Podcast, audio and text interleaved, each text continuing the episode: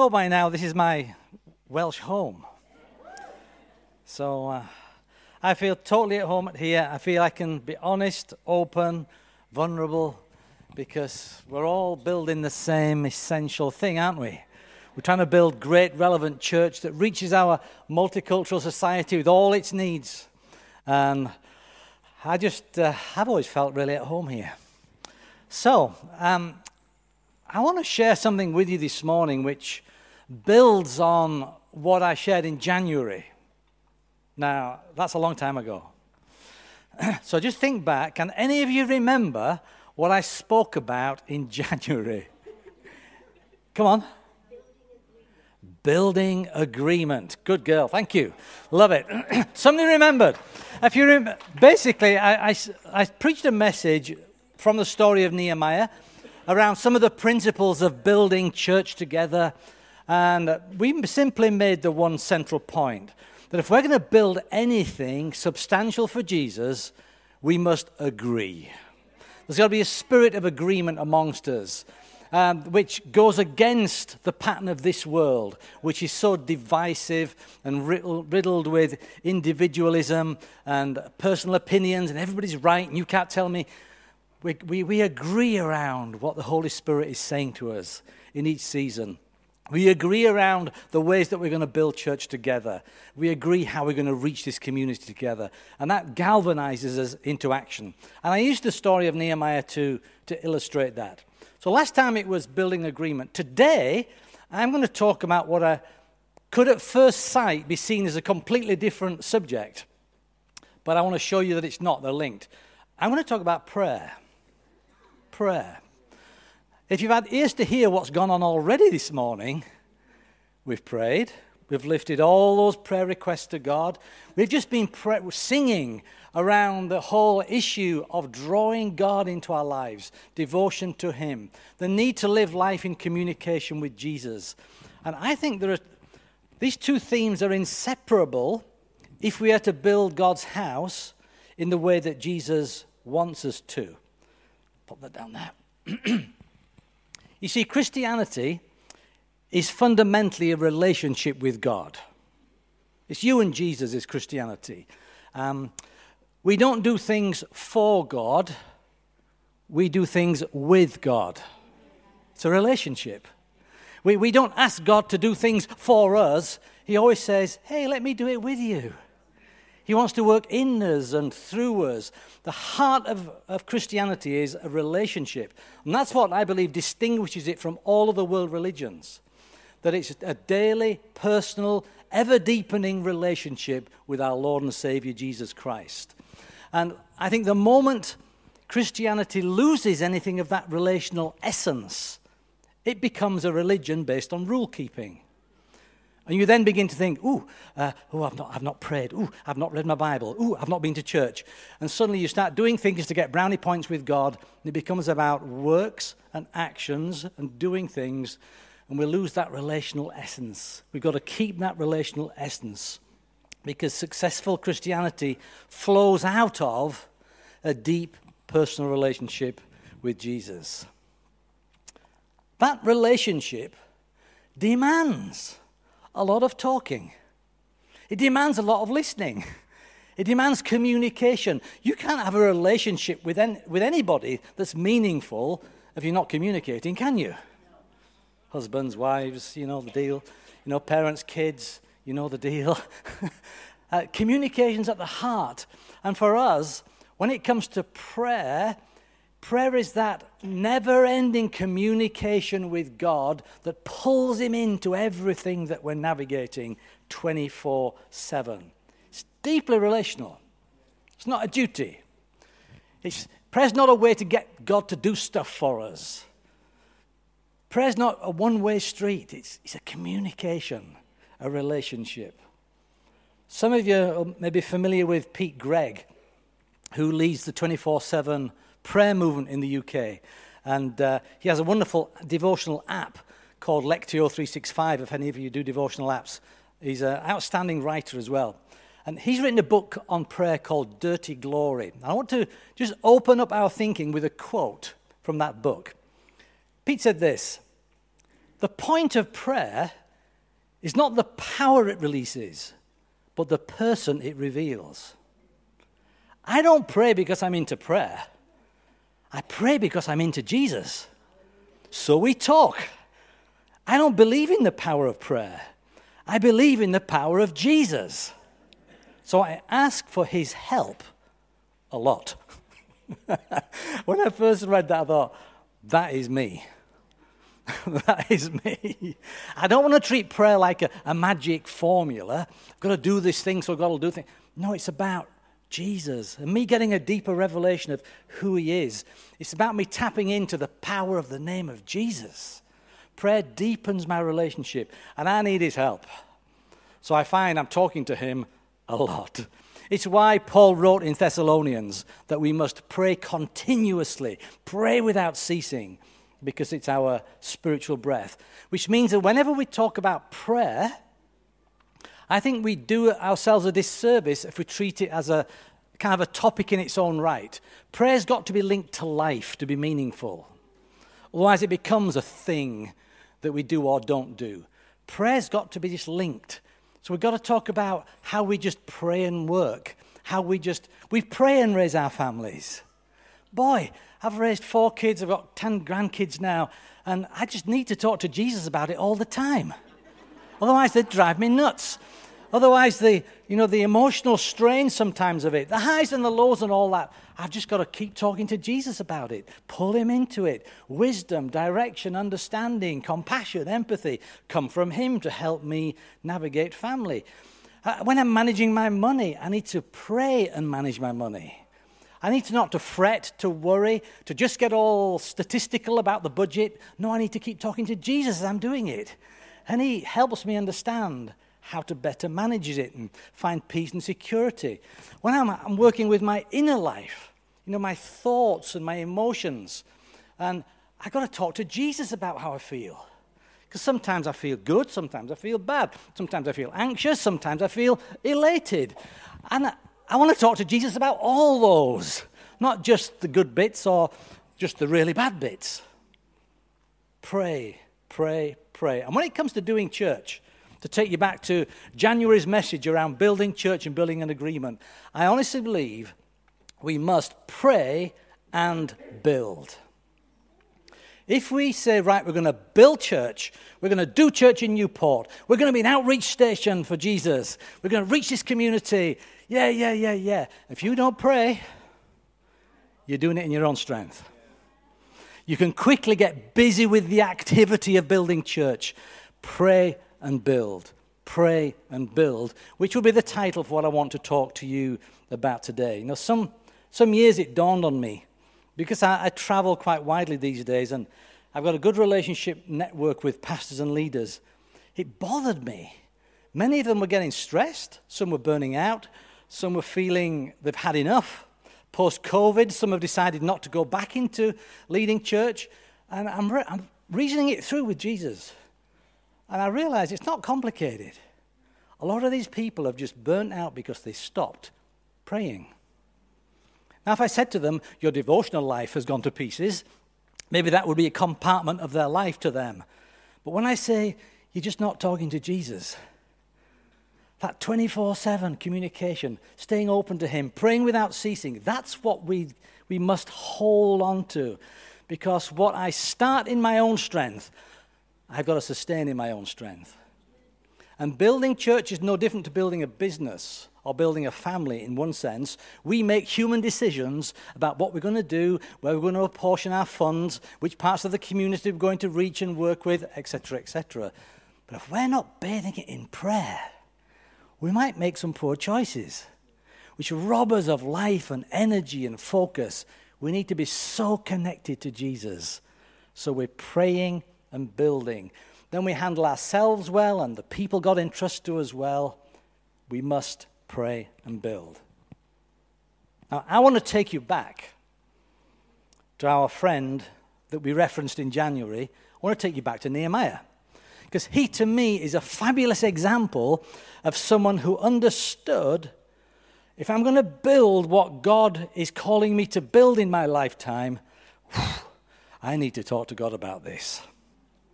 He's famous, as you know, for rebuilding the walls of Jerusalem. And his, his project of rebuilding Jerusalem in those days is a wonderful picture and parallel of us building church today. Because Jerusalem then, in that Old Testament era, was where God lived, it was his address. And if people wanted to go meet the God of Israel, they went to Jerusalem, you went to the temple, it's where the Ark of the Covenant was. And from Jerusalem, the idea was that God's wonderful life radiated out to the nations, so they would indeed go to, up to Jerusalem to meet the Lord. Sadly, in Nehemiah's day, that had all gone wrong. Israel had made bad choices, turned their back on him, and they'd reaped the consequence of their choices and Jerusalem had been overthrown by the Babylonians. It was in ruins. Holes in the walls, gates burned with fire. It's a mess. So, if at that point in time you said, Oh, I've heard about the God of Israel, I'll, I'll go and explore how wonderful he is. Everybody says he's amazing. You go to Jerusalem and you find a heap of rubble. That's not a good testimony for the God of Israel. And it's, it's a parallel of the state of the church today if we're not careful. Uh, where is the God of the Christians? Where is he? How do I find him? Where do I locate him? Where does he dwell? He lives in me and he lives in you, doesn't he? You know, 1 Peter is very clear, 1 Peter 2 5, that we are living stones being built into a spiritual house. Ephesians 2:21 says, "In him that's in Christ. The whole building is joined together and rises to become a holy temple in the Lord. And in him, you too are being built together to become a dwelling in which God lives by his Spirit. So the Old Testament temple is a picture of the reality of new covenant living, where we are living stones being built together into a glorious temple. And when people enter this temple of our shared lives and community, they go, wow, God is good, isn't he? You mean God, God helped you get through that problem? God delivered you from that illness? God saved you? God healed you? Wow. You mean God is with you all the time? You mean you don't have to do stuff to earn your salvation? You mean it's a gift? What we demonstrate is how good God is when they come into this house. So that's the parallel that we're drawing. And I believe a key to Nehemiah's success, because he did a great job, was that he prayed as he built. He bade the whole process in prayer. He drew God into it. Four simple points I want to show you from his story this morning. The first is this that it was actually prayer that motivated him to build. Prayer motivated him to build. Last time I was with you, I explained how when he heard that Jerusalem was in ruins, he felt something he, his heart went, ah, oh. he felt something of what God felt about the need to get Jerusalem strong again and rebuilt and so on. And in chapter 1, verse 4, he says, When I heard these things, I sat down and wept. For some days I mourned and fasted and prayed. I prayed before the God of heaven. And then, if you keep reading, he launches into a long prayer down at verse 11, he says, Lord, let your ear be attentive to the prayer of this your servant and to the prayer of your servants who delight in revering your name. Give your servant success today by granting him favor in the presence of this man. And this man, we discover, was the king, because he says, I was cupbearer to the king. He ends up in a conversation with the king, which we unpacked back in January, and basically the king eventually says to him, What is it you want, Nehemiah? And again, he prays. It's like I prayed and then I asked. You just get the feel all the way through. Nehemiah's just talking to God in his spirit, spirit to spirit, talking to God while he's talking to the king, while he's thinking through how should I respond? Jerusalem's walls are broken down and ah, that's not good. And he's talking to God. And the truth is this the plan to dare to ask the king to send him back to rebuild the walls, that plan was incubated in the prayer room. It's in prayer that plans, that visions, that desires get incubated and begin to come to life. somewhere between hearing about the plight of Jerusalem, speaking to the king, it developed. And I believe it's the same for you and I. Your plans develop as you talk to God about them. As you, you begin to feel what God feels, some, you sense something, you hear something, you see something, and God moves your heart to do something about them, you think, ah, what do I do? Well, you're beginning to feel what God feels, and as you talk to Him, the Holy Spirit nudges you into activity, nudges you towards involvement, it motivates you to get building. See, building the church today is about building one another up into a community that God is pleased to dwell in. And as you look around at need in the world and in the church and society, God nudges you. And by faith, you begin to take small steps of obedience and outwork the call of God on your life. In other was, there was a time a few years ago, it's probably about 10 years ago now, actually, when I, I suddenly became aware that in the, in the region, sort of north of England region, there were a number of churches that I got relationship with. They're all small, medium, small to medium sort of size, all wanting the same kind of training and input and support. I'm just talking to God about it, saying, man, one church has said this, one church has said that. They all seem to want the same kind of thing. And as I'm talking to God, I get an idea. Now, would I have had the idea if I hadn't been talking to Jesus? I, I don't think so. As I'm talking to God, I get the idea. The idea was, well, maybe you could put something on, sort of in a central location that they could all be helped by. And it was the, it was the birth thought of what became something called the Building Church Academy, which was a program that ran for about six years, um, based in one location. Small churches sent their workers to it to be trained one Saturday a month for 10 months. Great little, great out. It's not a great sort of project. It helped the churches immensely. Lots of seed was sown. Lots of churches strengthened simply because of an idea. I remember some years ago when I was pastoring, um, two ladies came to see me after church one, one Sunday in Bradford. And they said, Steve, we, we, want to do something for the prostitutes in Bradford. And they said it as straight as that. We want to do something with the prostitutes in Bradford. And I thought, ooh, okay. Um, talk to me, girls. What's in your heads? Well, these ladies were one, one was a, a single mum who was about 30, and one was a the, the other lady was about 45 ish, that sort of age, family people. And they explained to me when we travel into church every Sunday, the route we come from our estate takes us through the red light district. And what we've noticed is some of the girls are still out on Sunday morning. She says, it breaks our heart driving past them. And sometimes we'll see guys slowing down and think, ah, man, the poor kid. If only we could sort of grab her and get her off the street and, I don't know, what, what, what do you do? Uh, they'd no idea where to start, but they'd just seen this thing and talked to Jesus. Maybe that was the dangerous bit. they'd done what I'm saying. They started to talk to Jesus. And as they talked to Jesus, they'd felt they'd caught his heart. And now this, and they'd actually come up with a plan. They talked it with Jesus. They'd got this idea.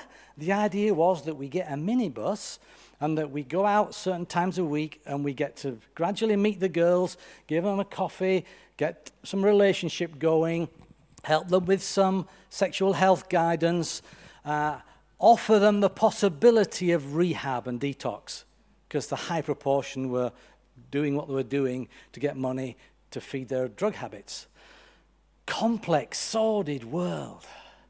But these girls were like broken by it. It's like Jesus wants us to do something. And that was the birth of what became our red light ministry. To this day, it continues, just slowly, quietly, trying to help and reach hurting people. Is that not what Jesus did? It's what Jesus did. Where did the idea come from? It came from just having their eyes open, feeling what God feels, and talking to Him about it. Prayer is where things are incubated, prayer motivates you. We must talk to God about what we're seeing. You know, I've become convinced over the years people who have stopped building church with us and by that I mean they might still be here in body, but that's all. It's kind of they turn up, they sit, they watch, they go. They're not involved. They're not practically involved. They're not helping. They're not giving. They're not serving. They're not a part of building what we're doing together. I believe they've probably stopped praying. Because if you pray, if you keep talking to Jesus every day, He's going to keep you motivated. He's going to keep you stirred. He's going to give you some plans are going to be incubated, and you're going to be motivated to help us build if you continue to pray. So Nehemiah was motivated as he prayed to do what he did and help rebuild Jerusalem. Same thing I then want you to spot is this prayer protected him as he built. See, the prayer had motivated him to build the right thing. He got involved with the right project. He'd not jumped on a bandwagon, just started doing the trendy thing. He'd heard from God and was building the right thing. But sometimes you know how it goes. You start doing what you believe is the right thing, then you get all manner of attack and opposition, and all manner of problems crop up. And you begin to question, oh, or did I really hear from God? Or really, was it really him? Nehemiah had that. Read his story, you'll be encouraged. Because he had opposition from three guys in particular who didn't like him. And they just didn't like what he was doing for Israel. Uh, they were called Sanballat, Tobiah, and Geshem. We won't go off into their stories and how they intimidated him. Maybe that's for another day.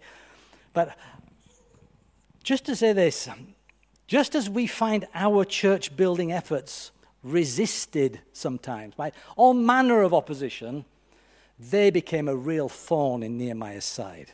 They make fun of him, they intimidate him, they started a conspiracy theory against him. Just like it was like a, it was like a Facebook thread. if you read the story, it's like, oh, I think Nehemiah really, he's wanting the king's job. Really, he shouldn't be doing this. Really, he's doing this without position. Ah. They even sent a false prophet to prophesy that he was making a mistake. You know, they're really getting to him from all these different angles. And of course, in the end, they even tried to take him out physically. They tried to take his life from him. So, what does Nehemiah do? He prays. He prays. Chapter 4, verse 9 says, But we prayed to our God and posted a guard day and night to meet this threat. Further down in chapter 6, he says, They were all trying to frighten us, thinking, Their hands will get too weak for the work and it won't be completed. But I prayed, Now strengthen my hands. Pray, pray, pray. Prayer protects us as, as we build. Truth is, anything you want to do for Jesus that's going to push back the kingdom of darkness will have an element of resistance to it. How do you overcome the resistance? You've got to pray. You've got to pull Jesus in every day. You've got to pull the power of the Holy Spirit in every day to help you press through. Nehemiah's lesson teaches us that he succeeded. You know, he got the job done. Chapter 6 tells us that it only took him 52 days, and it says in verse 16 of chapter 6 when all our enemies heard this, all the surrounding nations were afraid. And they lost their self confidence because they realized this work had been done with the help of our God. See, when you pray and you, you, you, keep pulling God into it, even the enemy in the end has to admit they haven't done this in their own strength. I think maybe God is with them, maybe God is for them. Prayer had pulled God into the situation. And prayer is our protection as we build the church today. We must never forget, must we, that we're in a spiritual battle. We're in a spiritual battle. and the fact that you're redeemed, the fact that you're born again, that you're in the kingdom of light now, that you're a child of the king, all those thoughts have an opposite. You were a child of the evil one. You were in the kingdom of darkness. You were on a one, one way ticket to lost eternity. And now you've reversed it. And it's wonderful to be in Christ. But the enemy doesn't like losing his possessions, the things he once controlled. And he will, if he can, make life difficult for us. But don't worry. Jesus said, In this world you will have trouble, but take heart, I have overcome this world. Don't worry. Matthew 16, he says, I will build my church. I'm going to build it, and the gates of hell will not prevail against it. If we're not praying and talking to that God who said those things, We're going to sometimes fear because we're going to see the giants and we're going to see the enemy and go, oh, can't do this. Prayer is what keeps us confident, full of faith and confidence that Jesus is with us. It's the, a way, I believe with all my heart the, the primary weapon against the, the world and the, the, the primary thing that advances the cause of Christ in the world is the church. It is. It's the church. It's our gathered efforts together to push back. And because the church is the weapon, we need to make sure that it's well protected. We need to make sure that every single one of us has our spiritual armor on. Every single one of us is praying and involving Jesus in our personal and collective lives. I find it very instructive that when um, in the book of Ephesians, where Paul talks about put on the whole armor of God and so on, which I want get into the armor, but he makes the point you're in a battle, so get your armor on, helmet of salvation, breastplate of righteousness, and all the bits. At the end of that instruction, he says this in verse 18. He says, And pray in the Spirit on all occasions, with all kinds of prayers and requests. With this in mind, be alert and always keep on praying for all the Lord's people. Pray also for me that whenever I speak, words will be given me so I will fiercely make known the mystery of the gospel for which I'm an ambassador in chains. Pray, I may declare it fiercely. It's pray, pray, pray, pray, pray, pray, pray. Just putting the armor on itself, it's not a passive thing. Oh, I've got my stuff on, I'll be all right. No, you have to put it on and you have to pray. You have to stand your ground. Pray. Keep talking to Jesus. So, yes, pray and build, but sometimes it's pray and fight, which is what they were doing on those walls. They were praying and they were fighting. They were posting a guard and so on as they prayed and built, as we saw in that earlier scripture. Now, I mentioned the Building Church Academy project uh, a moment or two ago. It's funny that I was convinced it was a brilliant idea. I knew it was a God idea. I knew I'd got the skill set to sort of launch it, and I pulled a team around me and got some others involved. Um, and I was so sure it was a great idea. I was shocked when it was opposed. And I, I had a, a very difficult conversation with a leader one day, a pastor of a church, who was threatened by it. I, I was totally thrown. I thought, this is weird.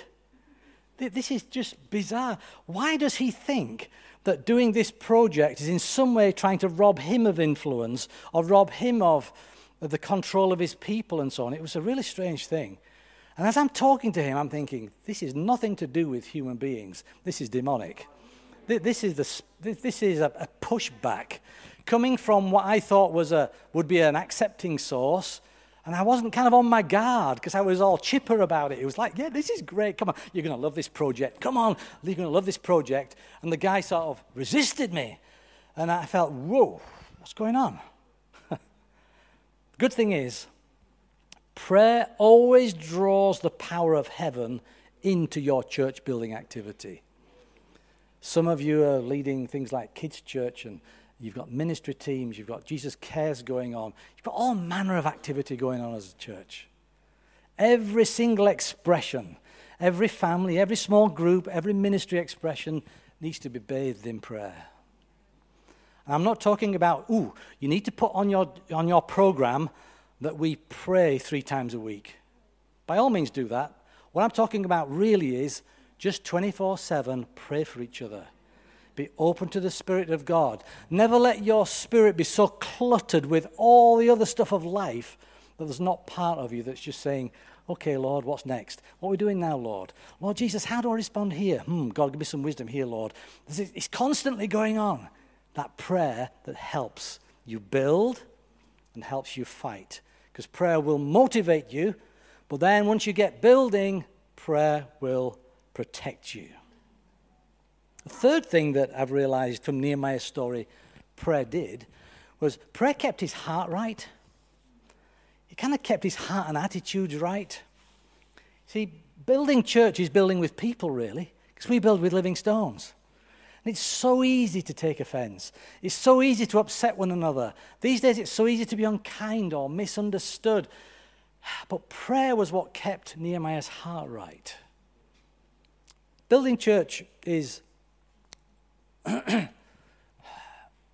it's, it's got lots of things in it that are going to get tested, let's put it that way. Um, your motives get tested. If you start a new ministry idea, you start a small group, you start a program, if it goes well, you're going to go, Yes, we heard from God and God has blessed it. There's a danger you can become proud and it can become, Ooh, aren't we good? No, if you keep talking to Jesus, he'll just keep you rightly humble. He'll keep the glory where it should be with Him, won't it? But of course, if you start that same project and nobody comes, or it's a disaster, you know, it fails, um, you're going to get depressed. It can make you think, oh, I obviously can't hear from God. I'm rubbish. I'm no good. I don't know why I even bother coming to church anymore. No.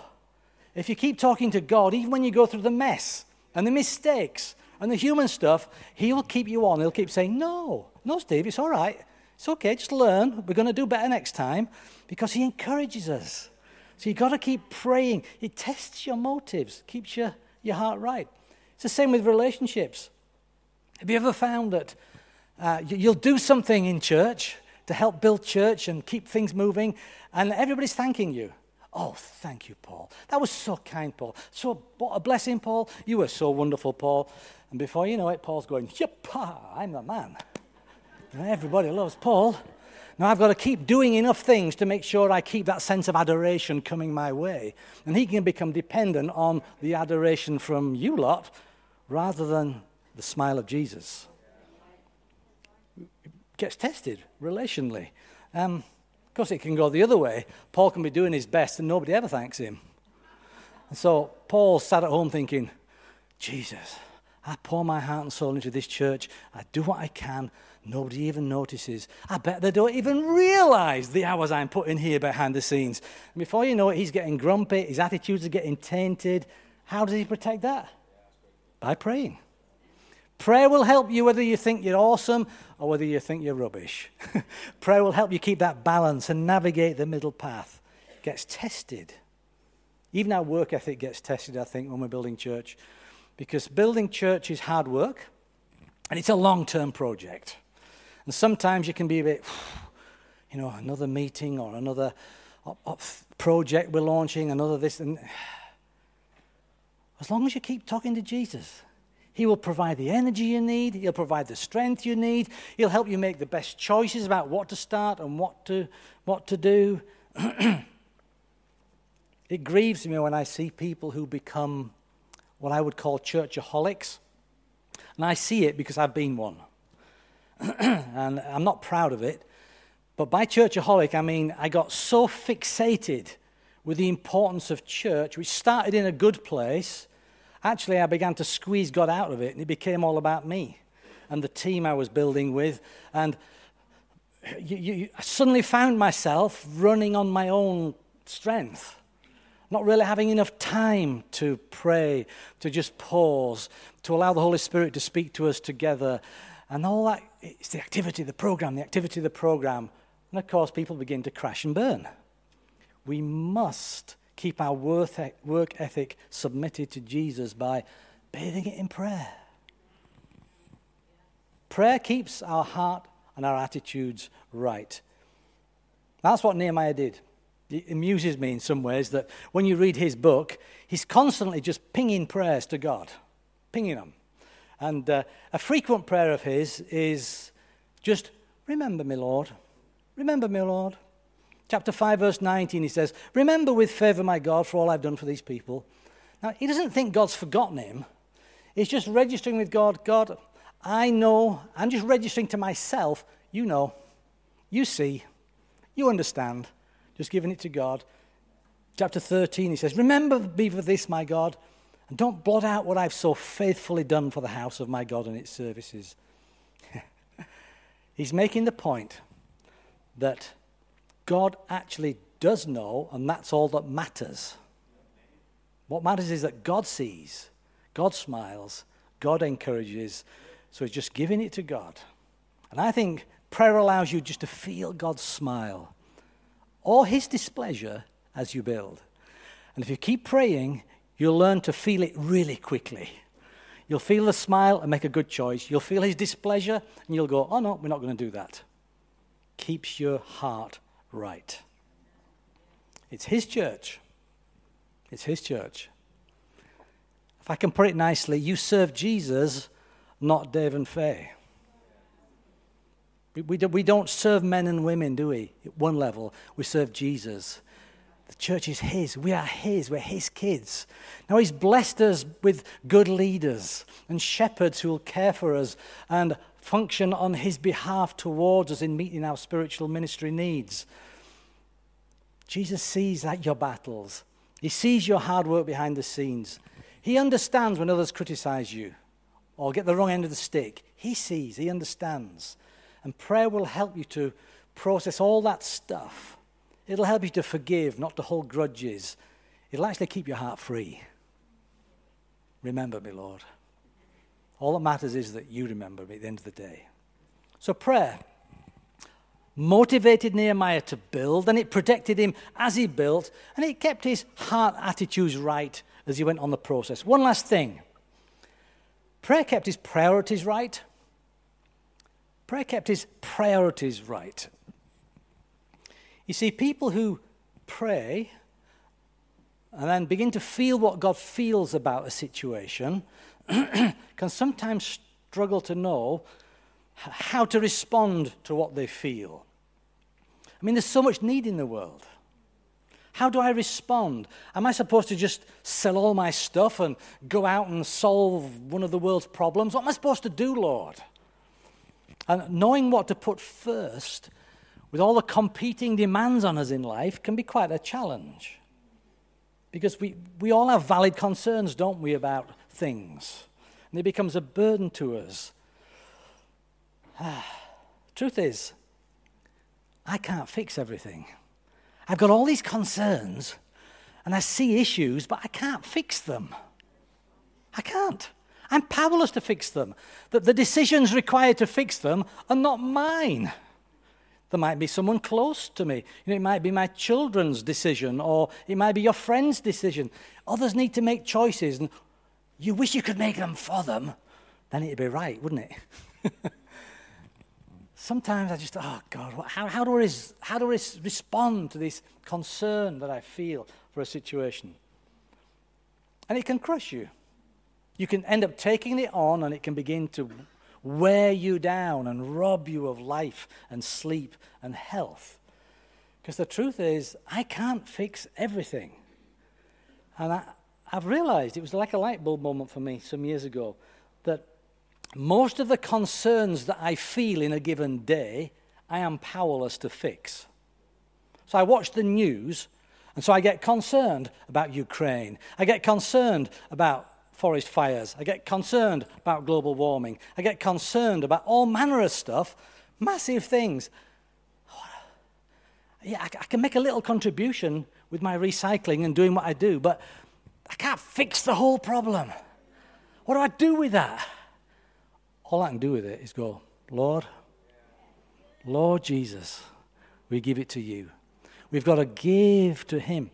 Because if I prioritize trying to fix everything, it's going to crush me. It's not going to crush him because he holds the world in his hand. He's sovereign, he's Lord, he's ruler, he's king.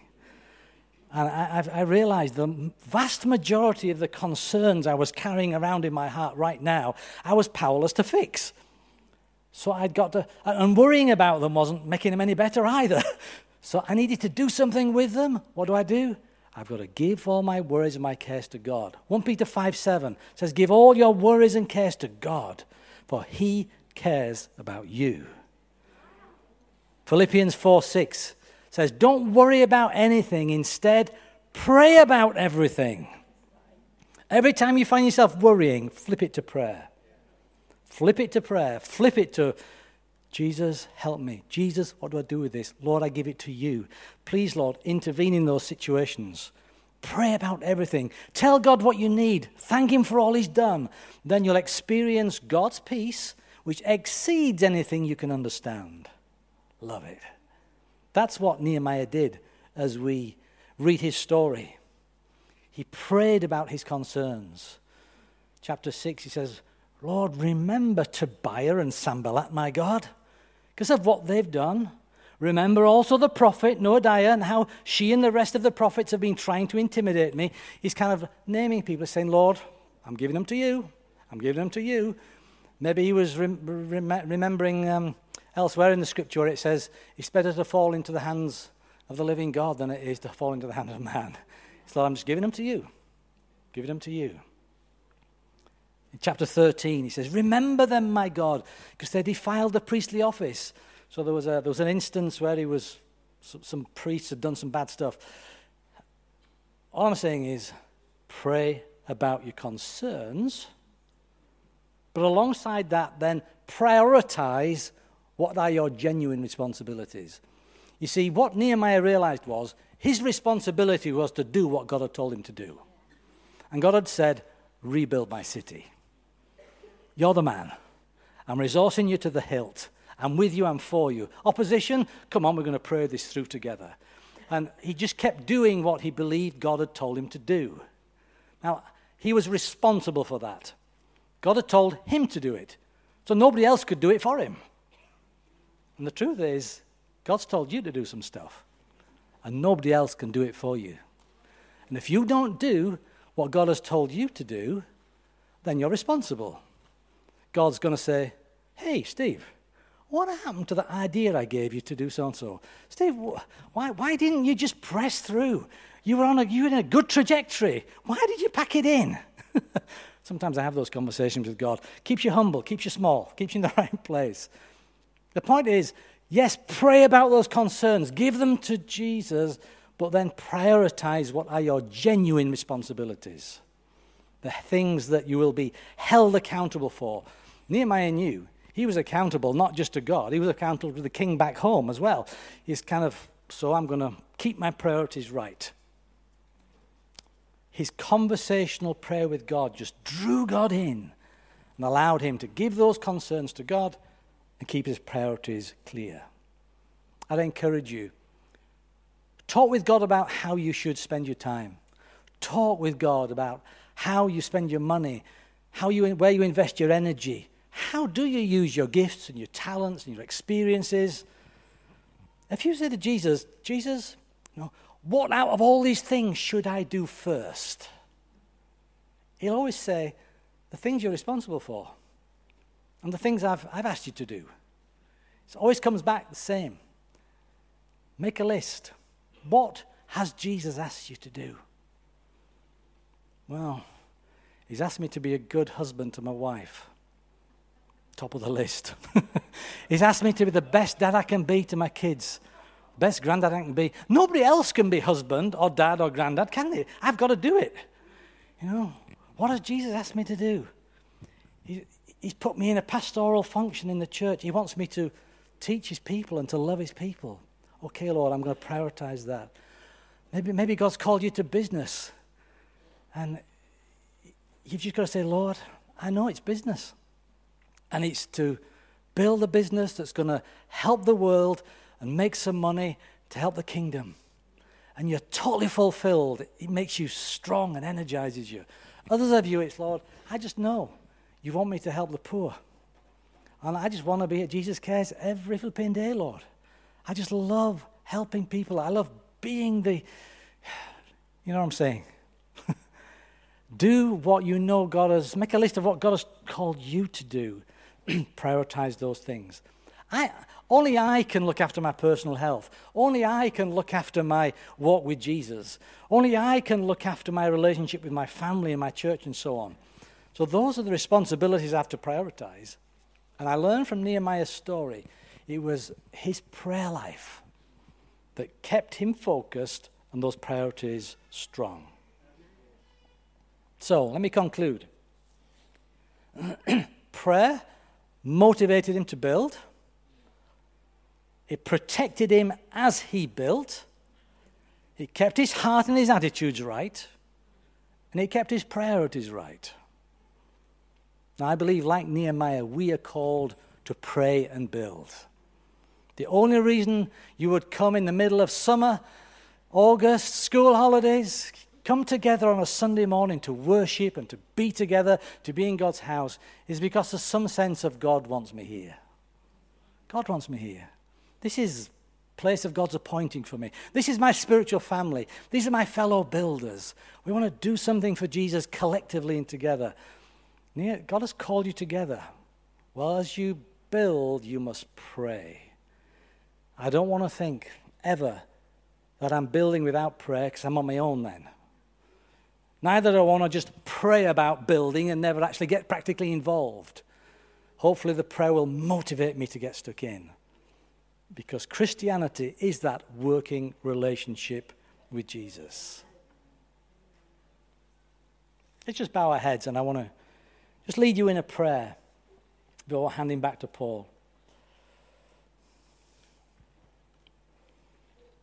You know, if you're not motivated to help build the church practically today, please pray about it. Please just pray. Maybe you feel under attack or resisted. Pray. Maybe your heart's been damaged or your priorities have slipped a little bit. Pray. Maybe you're struggling to know what to prioritize. Pray. Have the conversation with Jesus. Remember what Pete Greig wrote. The point of prayer is not the power it releases, but the person it reveals. Don't pray because you're into prayer. Pray because you're into Jesus. So talk to him. He said, I don't believe in the power of prayer, I believe in the power of Jesus. So I ask for his help a lot. Lord Jesus, we come before you as your people, as your kids, as your willing fellow builders of your house in these days.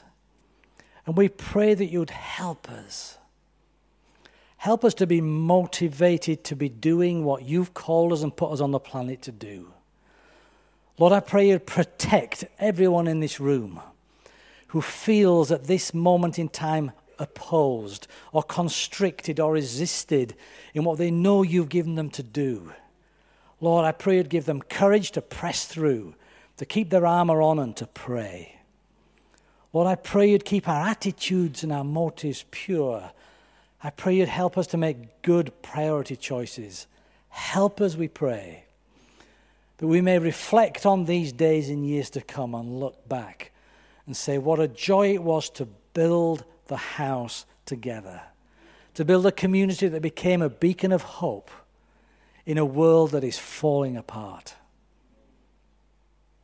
Lord, we pray by your Holy Spirit that you'd whisper into each person's heart how they should respond to these things we're talking about today so that we leave this place committed more than ever to praying and building together in Jesus' name.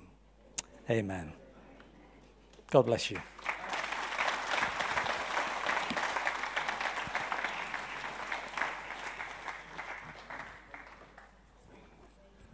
What an encouraging word that is this morning. I think it's almost being um, having a half hour in the gym, you know, muscling up, muscling up to realize what we are called to do and being able to move out in His strength and not our own. Because, you know, that was so good for me personally when, you know, Stephen was saying about the building up or building or lowering down. It's, it's so practical, the, the, the, what he's taught us this morning. But what he did mention about one thing was prayer. And he also talked about a relationship.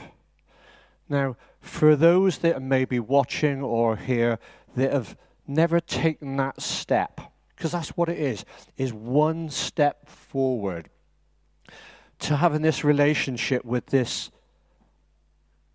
God of the Christian, and his name is Jesus.